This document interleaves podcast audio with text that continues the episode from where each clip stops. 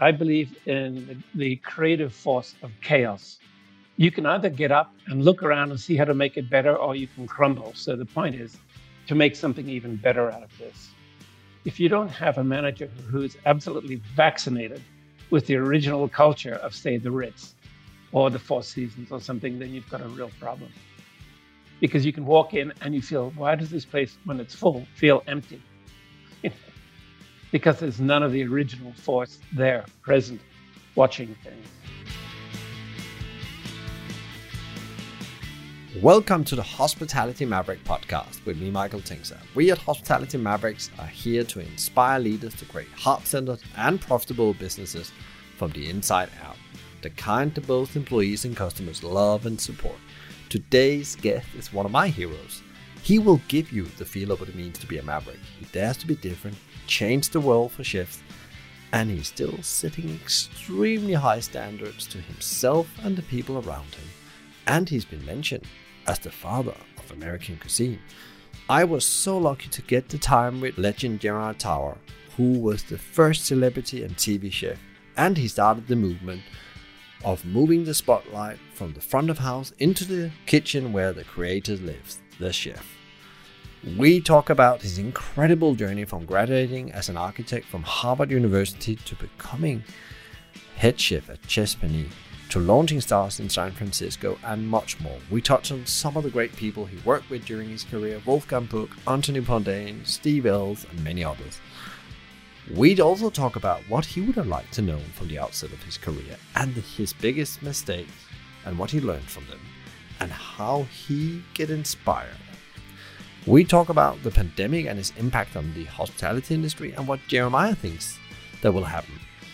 He thinks that Silicon Valley should be a very big part of the solution, both with money and advice. He gives some stellar advice to leaders out there how to navigate and move forward. Lots of hope and huge amount of inspiration in this episode. But before you tune in, why not sign up to the Maverick community newsletter and get some great insights and leadership tools at hospitalitymavericks.com. We all need to go through this together, so happy to talk with you about your challenges. Please book a chat with me on hospitalitymavericks.com. And don't worry, if you did not get all of this, there will be links in the show notes. Grab coffee, notebook, and enjoy.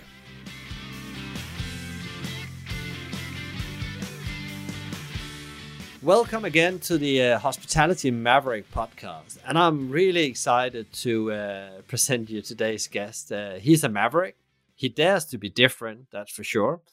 And a game changer. He's changed the, the industry and be part of a, a food revolution in the US a couple of times. And he's always setting that standard higher and higher when he does things. And uh, also, it has to be mentioned, he is the father of American cuisine in many eyes and been part of a massive food revolution over there. So, welcome to the Hospitality Maverick Show, Jeremiah Tower. Thank you, Michael. It's a great pleasure to be on the show. Thank you for asking me. A great opportunity to be more of a maverick than ever. I think you're going to kick it out of, out of the ballpark. But uh, for people out there, because I can remember how I got introduced to you myself, I was uh, browsing my Amazon uh, and then I thought there was this uh, documentary about a chef. And I thought, who is uh, Jeremiah Towers? Who is he? And what is that about? And then I started with into Anthony Bourdain and uh, Wolfgang Puck and all these people. I thought, uh, and then I started looking into it and I thought you were very, uh, you know, instrumental for the big movement within restaurants in the US as as we know it today. When when you started out, restaurant was not perceived as a, a thing that was on the television all the time and food programs and so on. You are probably one of the first celebrity chefs as well, uh, which is now normal today. There's a lot of celebrity chefs out there. So, can you just give people like a, a short intro of, of, your journey and uh, what you've done on that?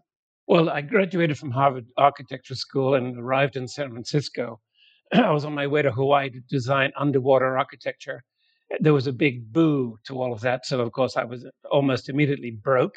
And some friends said, Look at this ad in the newspaper. You know, there's a little restaurant in Berkeley called Chez Panisse that is looking for a chef. And I said, So what?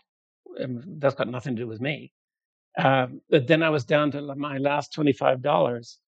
And I thought, well, you know, any job that's available has got a lot to do with me. So I went over and got an interview in Berkeley, and they said, "Okay, you've got the job." And I'd never worked in a restaurant before. I'd never actually had a job before.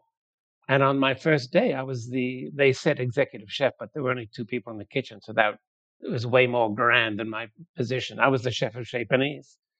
Um, yeah, I had one helper for lunch and dinner, six days a week, and then I did that for five or six years, and then I uh, opened uh, my restaurant Stars in San Francisco, which is the one that got all the attention and is the footage in the in the documentary, The Last Magnificent, is so amazing on that Friday night. And then I've done restaurants in Singapore and Hong Kong and Manila. And now I'm sitting on the beach in Mexico. You look at the, you know, I think, you know, everybody should watch that documentary that's been a part of hospitality because there's a lot to learn and there's a lot of, you know, people involved in that. We have Wolfgang Puck, we have uh, Steve Ells from Chipotle, or the, the, the, the, former CEO of Chipotle, and now chairman. You have Anthony Bourdain that was behind uh, helping you doing the documentary as well. And a lot of other people actually talking about the evolution of restaurants because sometimes we have to remember history sometimes to uh, understand where we're going to go in the future. And uh, you say something in in in the in the uh, in the documentary. I think that's really interesting. In the in the start of the one of the first thing you say there is that I'm not human, and people don't understand me sometimes where did that come from in your journey? Because you you definitely had a lot of success, but you also gone through a lot of challenges. Well, actually, that was a quotation from my notebooks at Harvard when I was 18 years old and full of drugs. And for some reason, I gave it to the director of the documentary. I gave him a copy of my notebooks, and they picked up on that. They thought, and it made sense to me when I was 18 and full of mescaline. Of course, I was an alien. like like like many are. Yes. And during the, you know, we, just to stay a bit on your journey. Uh, during the, uh, you, so you you uh, you finish off with stars, you move on, you you go to, to Mexico where you also are now, and then then you come back to New York, which I think it's a very interesting move. You come back, it feels a bit like there was unfinished business a couple of years ago that has to be explored. Yes, I came back to take the job on a tavern on the Green in New York, uh, mainly because it was the ch- I can't resist any kind of huge challenge. And that was the biggest challenge I could possibly imagine. An impossible job. Um, but we, we, I did turn it around a little bit, but only lasted four months because the owners, one day they said, we should like to be involved in the menu. And they said, is it true? I mean, is lamb white or dark meat? And I thought, uh oh, I'm fucked. I'll, uh, I can't do this anymore. So, so uh, with, with with that in mind and all the things you've done, um, is there anything you wished you have known before you you started your your career, a long career in hospitality? I would love to have had a little formal training, um, though I say that with you know hesitation because if I'd had a lot of formal training, I never went to culinary school or anything. So um, that first day at Chez Panisse was my first day cooking uh, professionally. But a little formal training would have made it easier. But then probably one of the great strengths of what we did at Chez Panisse is I had no idea what I couldn't do. You know, I mean, I had a vague idea. I knew the food had to be delicious, and I remembered the way things had tasted all my life. But it was a strength not to know what you can't do. You know, I mean, if I'd been to culinary school, I would have said, "Oh no, we shouldn't be doing that. We shouldn't be doing that." We just did everything. Yeah, and I guess in a way you were not put in a in a specific school, the French school or any other school of how to actually, you know, approach food and, and think about food. You actually approach food, which I think is quite interesting. And you can correct me here, like it's from what you have experienced yourself on your, your travels with your parents as a young child. And you try to explain that on a plate of food. Yes, exactly. Because I mean, we travel all over the world and in great hotels and wonderful ships like the Elizabeth and the Queen Mary and everything. Um, and, and the menus were terribly grand. And I would I would be bored, so I'd go in the kitchen, and the chef on the Queen Elizabeth adopted me and showed me how to cook things. You know, it was it was quite wonderful. I should I should mention about why Chez Panisse was so important. I mean, the Wine Spectator said that I, you know, struck the match that lit the fire of the revolution, and it was Chez Panisse was a little French bistro the menus were in French, the wines were French. Um, and one day I ran out of ingredients that tasted anything like the, the real ones in France. And I said, but you know, we're sitting in California and this sort of cornucopia of things, not nearly the way it is today, but there were, you know, great oysters, great fish, wonderful lobsters. And I just said, okay, why not just do a California regional dinner? I've been doing French regional dinners. And one day I woke up and said, I'm going to do California. So the menu, we put the menu in English and did from then on, it was just, we cooked whatever was available in the market. And that uh, was a big change. Hard to imagine that that would be important because today that's what everybody does. But no one before that, all the famous restaurants were red plush. Uh, you know, if you didn't have foie gras, you weren't serious, they would say. But of course, the foie gras came out of a can. And if you didn't have Dover sole, you weren't serious. But of course, the Dover sole has been frozen for six months. And fortunately, we couldn't afford sole or foie gras, any of that stuff. So I just went, you know, to the local farmers market in San Francisco and bought and cooked. Yeah, that's so interesting, as you say. Like lots of restaurants are built around that philosophy today. If it's uh, you're in Scandinavia or in Asia, you will have restaurants that primarily source things locally, and it also gives sense now from a, a environmental point of view and a footprint point of view that you don't serve food that's been transported across the, the, the globe. Talking about your career as well, what is the, one of your biggest failures, and what did you learn from that? Oh, I think my biggest failure was definitely trying to open more than one restaurant, doing various stars. Um, and I didn't really, the model have how to do that so well, which is in, for instance, Daniel Boulud and all those people, wasn't really there then in 1990. It was after the earthquake, and I didn't want to close stars. I mean, the business went from $10 million in those days a year to, you know, almost nothing. So I needed a million dollars to keep stars open for a couple of years and not get rid of anyone, not fire anyone, not lay anyone off. So I started taking on, okay, I'll do a stars in Seattle, I'll do a stars in Manila, I'll do a stars in Singapore. And I really didn't know how to do it. I'm no good at those multiple properties, managing them all myself. So not getting a group to do that. I'm not sure I could have gotten a group after the earthquake when San Francisco was on its knees. But that was my uh, biggest mistake. And I learned to not feel that I would be more of success if I have more restaurants. And that's very interesting because we just gone through a time uh, pre-pandemic, and we, we can touch on that in a moment where you know uh, a lot of operators have scaled a lot. You know, uh, if it's uh, you know chains or it's restaurant groups, you know, it's it's, it's all been about size and property and, and that has now become a bit the uh, doomsday for many of them. The challenges they have now as they go into this is, is very big because either they you know they they over leverage and they hadn't really thought about the the impact. And then, uh, and I think it comes a bit back to you know sometimes happen things like the earthquake was in principle your pandemic as an operator when I look at the, the documentary as well. How has the you know pandemic affected you as an, an individual? And uh, how do you see this uh, compared to the industry which you've been part of so many years you can almost say it's crumbled. Uh, you have you look at a massive closure rate around the world uh, restaurants we enjoyed eating in will not be there after this what what has your experience been from from where you are now and where you are at your point in the career well i mean in hospitality restaurants and hotels i mean this is a world apocalypse and i couldn't help but immediately thinking of the the Black Death and the plague in Europe when, you know, half the civilization was brought to its knees. But then it was followed by the Renaissance.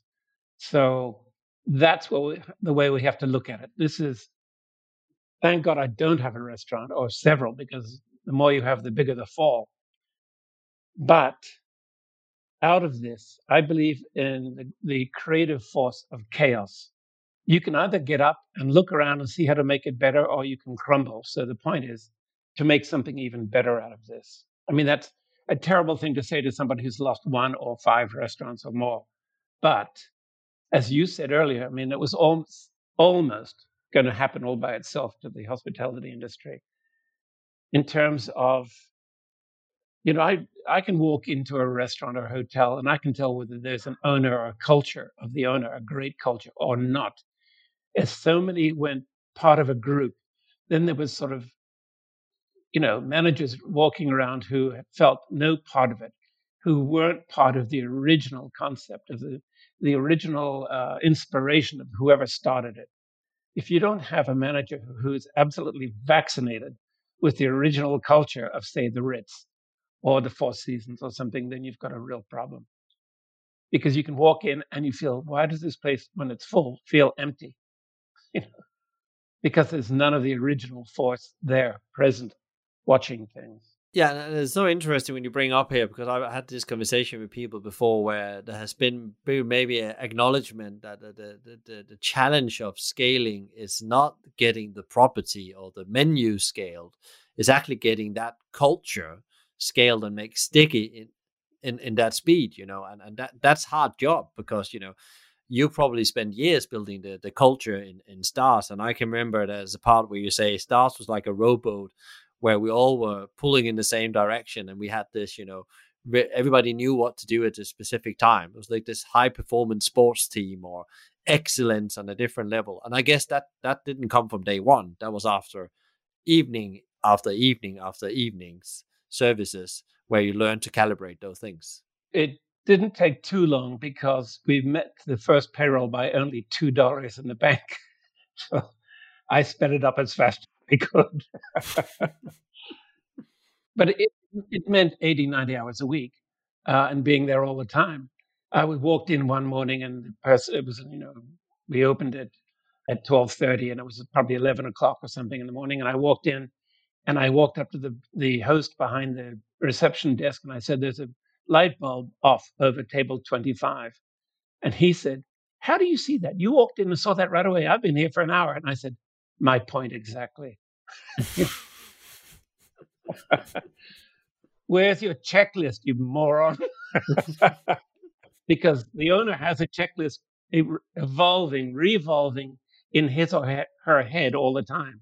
And that's the kind of culture you have to have for a big success. And that's super interesting you say that because you think about some of the, you know, uh, I have a background for McDonald's and that business is built on checklists. That's how the operation of the day to day run and the culture is that you know you've done all your things from you open in the morning into the evening. And I've seen so many restaurants where I come in where there's no flow for the day. Uh, I call it the flow for the day, the checklist. What are your critical points, touch points you need to hit for being successful day out and day in. It's the consistency. It's a bit like a, a professional sports team. They have a schedule of what they do to win the, the championship. Right, right. I mean, there's a there's a group in the United States called Hillstone that I admire very much because of its consistency and the culture of the staff is absolutely the owner who walked in. The owner walked in one day to one of the Hillstones and saw the flowers and called the manager over and said, "You're fired." And the manager said, Why? He said, If you can't look after flowers, you can't do anything. when I see a restaurant with dirty windows, I think, Oh God, you know, I'm not going to enjoy this at all. No, well, the devil is in the details. We we all know that from uh, running restaurants. So when we take this change we're going through as an industry, uh, and you already touched on that, this is maybe this is an opportunity, and uh, I love the the expression you say. The only escape is change. You know, you you have to keep on innovating to actually be relevant. And I, I guess we as an industry, I don't know what your view is, but I felt a bit like we forgot that on the way. We became, you know, very. It became more about managing things, and it became about some things the industry were not really about. It was. It became about uh, investment growth, but we forgot actually the restaurants is all about love for people, care for food, and the customers. That's in principle the core of uh, hospitality. What is your view on that? Did we forget things a bit along the way? Oh, I think we forgot completely. I was in a hotel in Los Angeles a few months, well, actually now a year ago, and I walked up, came to the reception. There was one person behind the reception. It was actually a Four Seasons hotel, and the woman behind said, "You'll have to wait."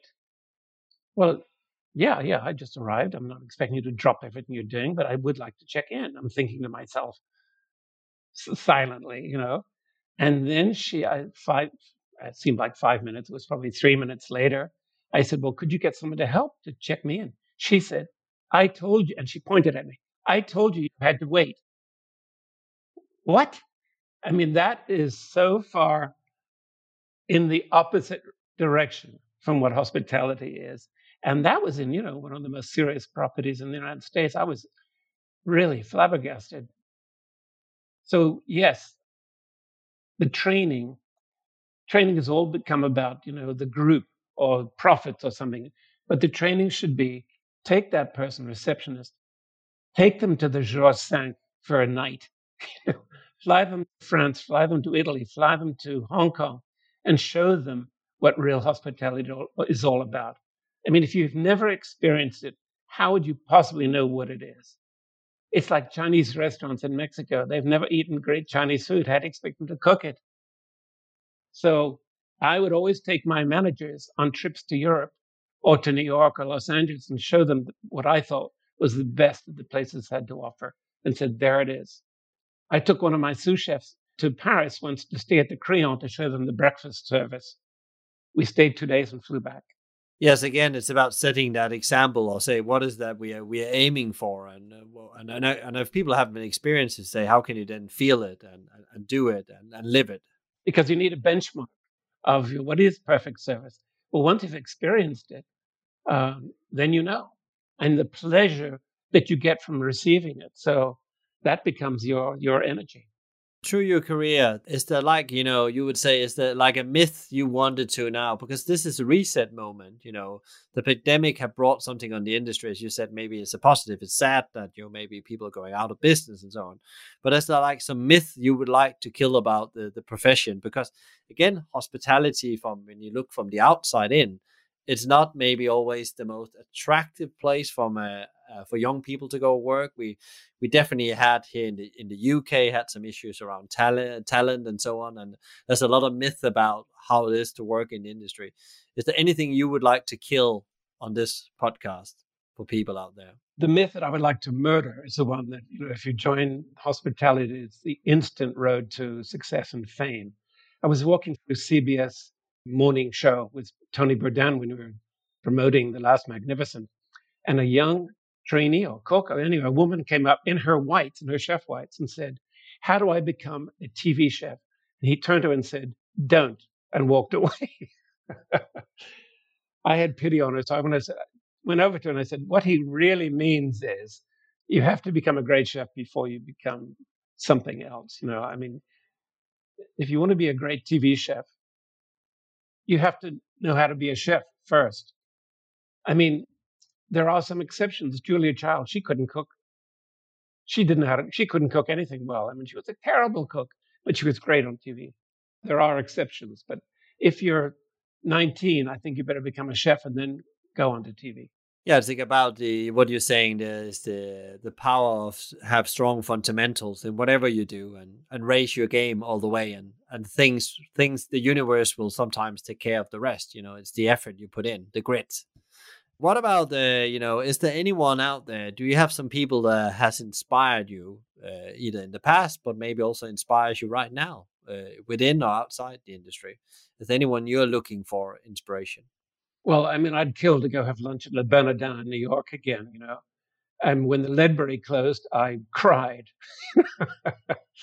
but in the past, I mean, the people who influenced me the most were Elizabeth David, who was a great pal, um, Richard Olney, who did, you know, The Good Cook, and and I suggest that anybody read Simple French Food from Richard Olney. I mean, the the inspiration, the energy, the love, the passion is on every page and it's easy to read and it's a brilliant book.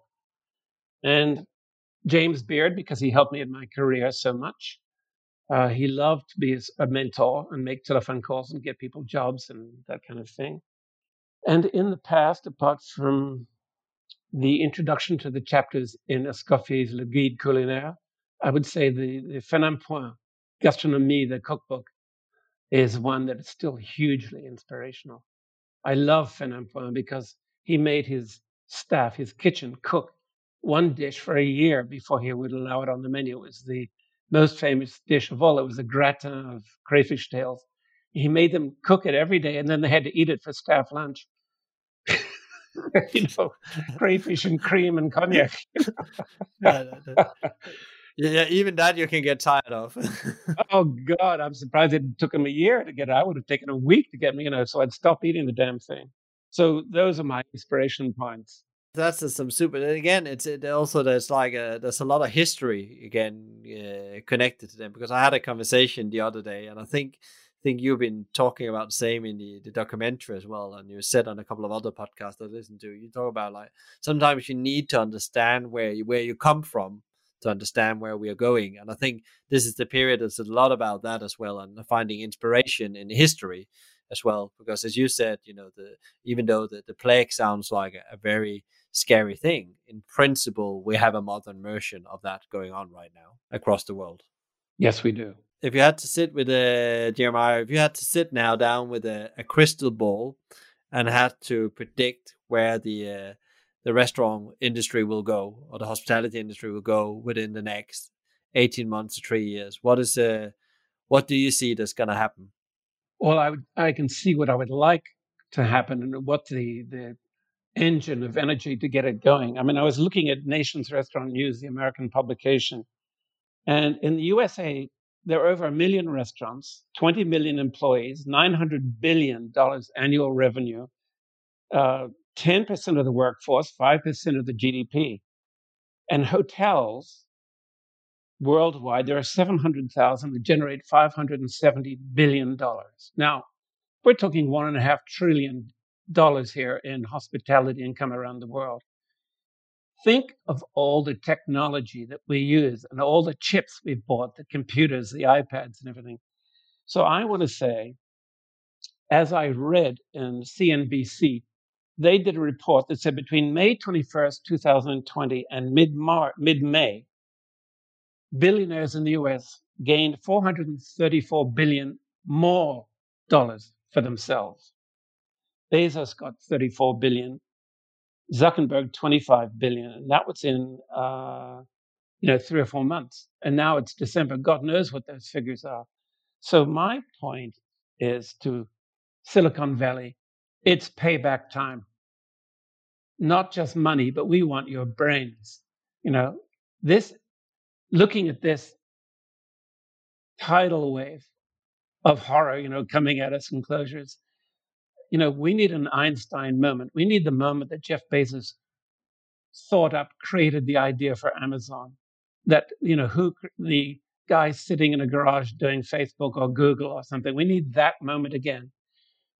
And they owe us big time. It's payback time. So, you know, we want the, the money and the brains and to get together a force of people like yourself and podcasts and I wanted, I hesitate to say do, do a UN because, you know, it seems like a very limp body these days. But, you know, you know what I mean? We need to put that all together and get a force of people with the money and the brains, the best brains in the world, because hospitality is not going to go away. But we don't want it to be something that's you know, gray, boring, horrible, uh, limping along. We need to be better than ever. Yeah, and, I, and I, it's so interesting. I, I totally agree. My mom always says, and she said to me when this started, we have to remember, Michael, and you know, I've always said that that you know, people are always gonna gonna eat and they're gonna die. So there's gonna be jobs for the restaurateur and the undertaker. So it's just about how you serve that food and you meet them there. And again, you know how you you evolve around that. And I think you're right. There's a, this is the moment in time in global, from a global point of view, where we need to come together in, in, in a kind of think tank or what you're saying there to actually to solve these problems because there are some systemic problems within the industry pandemic or no pandemic that it shows against that we are we are not robust enough to to go through things. And like you see uh, tech companies that's making a lot of money. You said that um, in, in in what you just said that i think it was really good way of positioning we need some help. Uh, what is it that we have done for them if we had to turn it around, that they should come to our rescue now. In Silicon Valley and the billionaires I was mentioning, they've made all their, a lot of their money off the hospitality industry. I mean, th- think of the technology, the reservation systems, the menu creating systems. I mean, all the communication, all the hospitality, all the travel that goes in tourism through hospitality. So that's given them what have they taken from us? 50 billion, 100 billion dollars? So why can't they, if Bezos and Zuckerberg between them just gained somewhere between 50 and 100 billion dollars since the pandemic started, personally gained that money, they could put a billion dollars into every country in the world, you know, that has a big hospitality industry or did have, and say, here you go, you know, may the best brains win.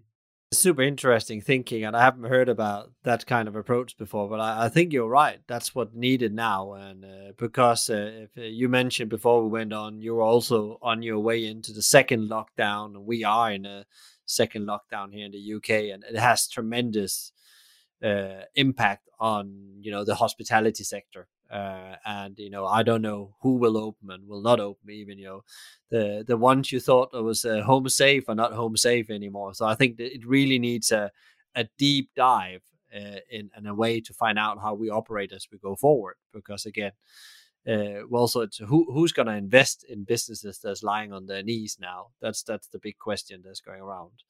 So I think you are absolutely right the ones who got super rich off of us. I mean, it was a partnership. We needed all that technology, and you know, we paid through the nose for it. How much does a POS system in a 150 seat restaurant cost these days? Hello, I mean, you know, Microsoft. Hello.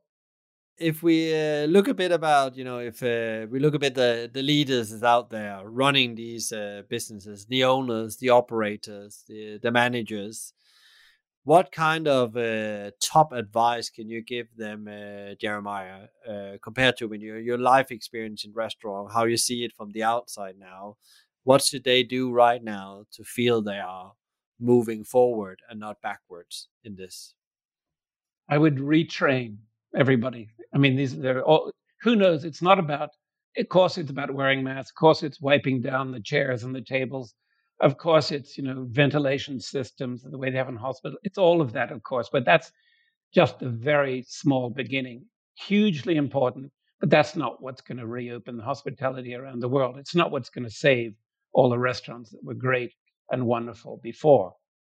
I I would, but retrain. I mean, have faith that you're going to reopen. Find a way to reopen, and then make sure that my experience at that hotel in Los Angeles I told you you have to wait.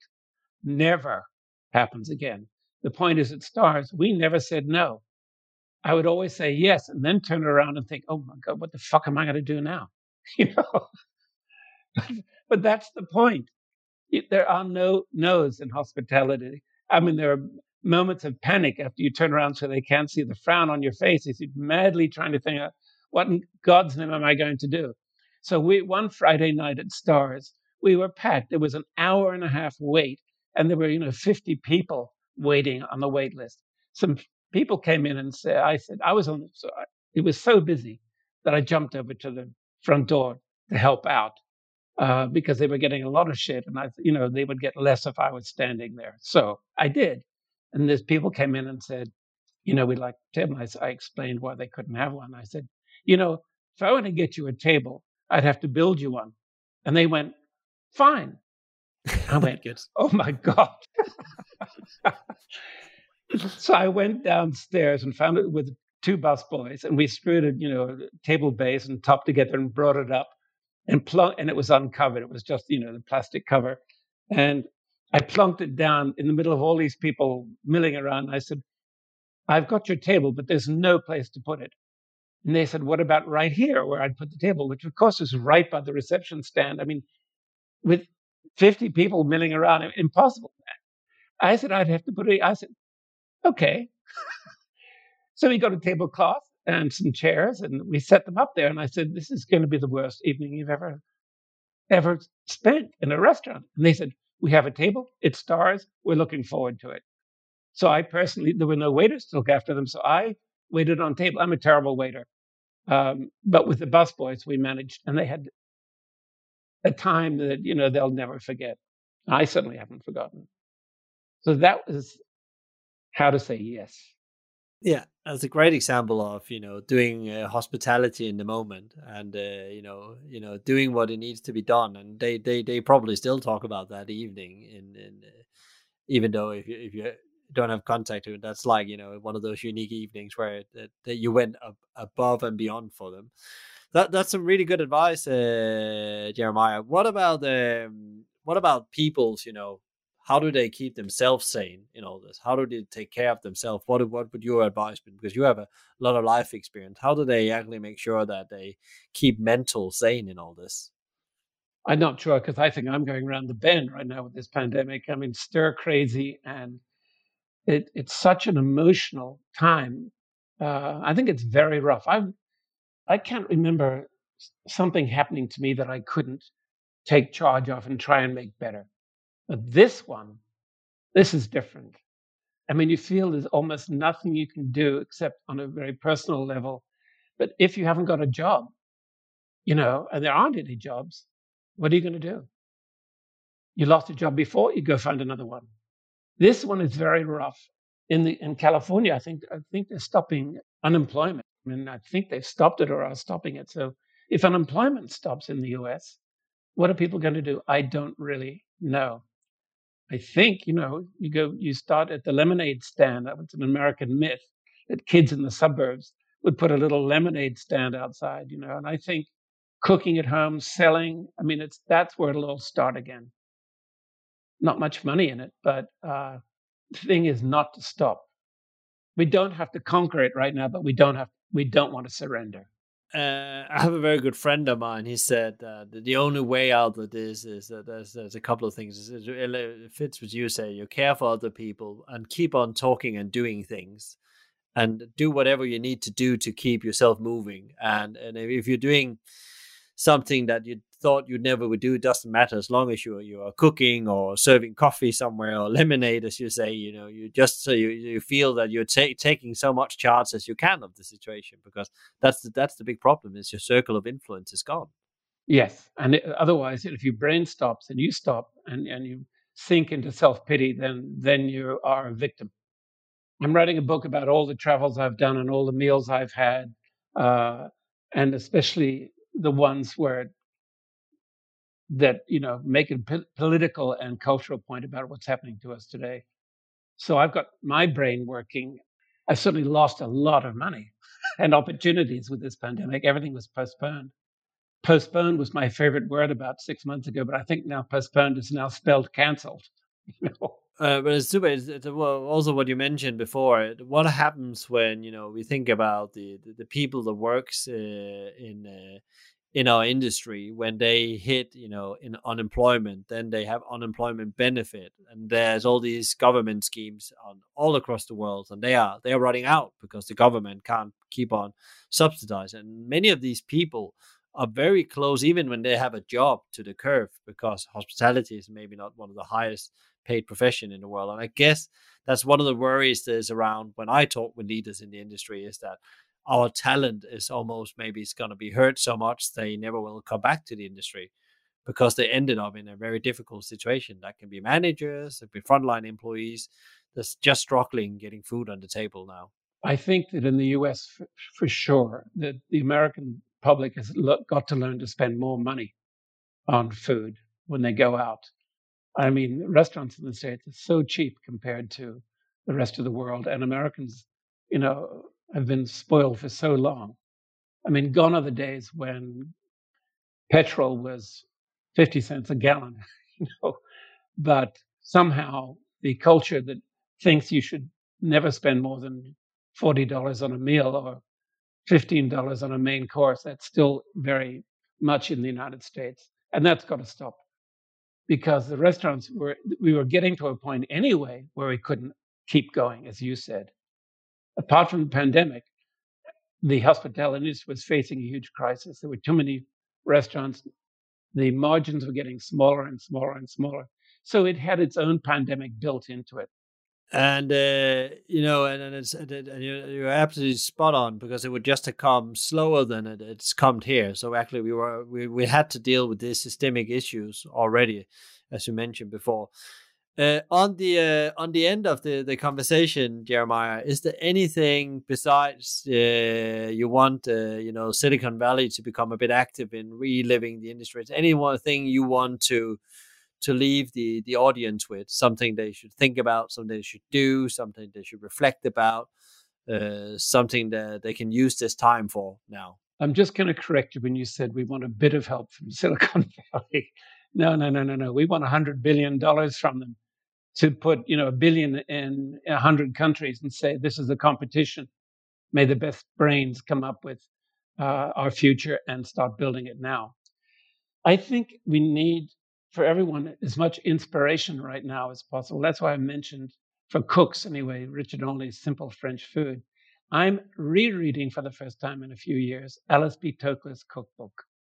It is so brilliant. And she said, the best cooking comes out of the choice and respective ingredients. No news there. But what I saw happening in the United States and of course around the world is everybody copied everybody, everybody's dish and plating. She said exaggeration is not admissible and flavors are not amalgamative. In other words, I had a salad the other day at a wonderful seaside restaurant here, and it was, you know, jicama and fresh lychees and roasted bell peppers and berries and on and on and on. You know, there were 16 ingredients. Each one was beautifully done. But like when you mix 16 colors together, you get brown. That's what was happening to the food that was being plated in the United States and Australia and England as well. You know, everyone was copying everyone and thinking that if three ingredients were wonderful, then, you know, six, 12, 18 must be even better. Huge mistake. Huge mistake. So we actually, the restaurant business around the world was starting to lose its customers, lose customers who loved them, trusted them. Remember when food started to get, you know, six inches, eight inches tall on the plate, and the customers saying, "Well, what do I do with it? You know, it's going to end up in my thousand dollar Armani suit. You know, I don't know how to eat this thing." And I, I heard that, you know, in, in restaurants, I don't know how to eat this. Well, what an impossible situation to put people in. And we did it. And we did it over and over again. In that salad, they could have taken the berries and made a, a vinegar with them. They could have made a lychee vinegar and tossed the salad in that. You know, so my advice to the chefs is, and hoteliers is get out of your head and back into your mouth. That's that's a super advice because you you are so right when you think about going a cup. You know, just before the pandemic as well, where you went in, and you know the food was similar from place to place. They're using the same plates, almost the decoration. Uh, there was like uh, thinking about stars. was quite a unique place when you you see that. I've never been there, just seen the, the, pictures, but you can see there was it was built for a, a specific atmosphere where it's this cookie cutter approach to food and uh, hospitality experience that we we need to get away from and actually you know come back to what hospitality always has been about you know it's it's about serving and feeding people people may not know is that stars there was a new menu every day for lunch and dinner the menus change twice a day now that forces you to uh, be creative but not so creative that people would say you know what is this i don't what are all these flavors? What? How can I eat this? What is it? I think you know. Any chef who wants to see what the future will hold, go to Barcelona and go to some of the, the market there and go and eat at some of the best fish restaurants. A piece of fish caught that morning, olive oil, essence of lobster, shell, or prawns, uh, and one veg little baby fava beans, and that's it.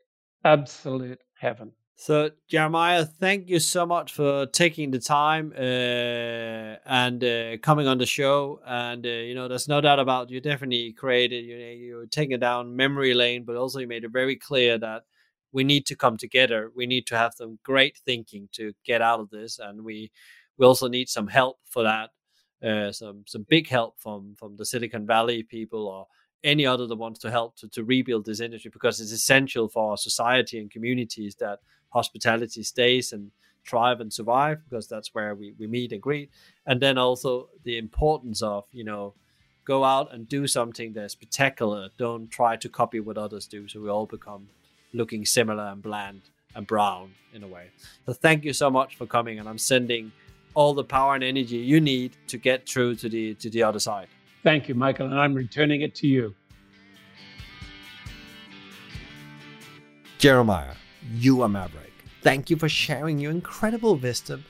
I really appreciate it. Some great thinking in here for all leaders, no matter industry. If you enjoyed today's podcast, please share, rate it, review it, or subscribe to one of our channels. Tune in next time for another interview, and in the meantime, find out more about us and subscribe to our community and download free leadership tool at hospitalitymavericks.com.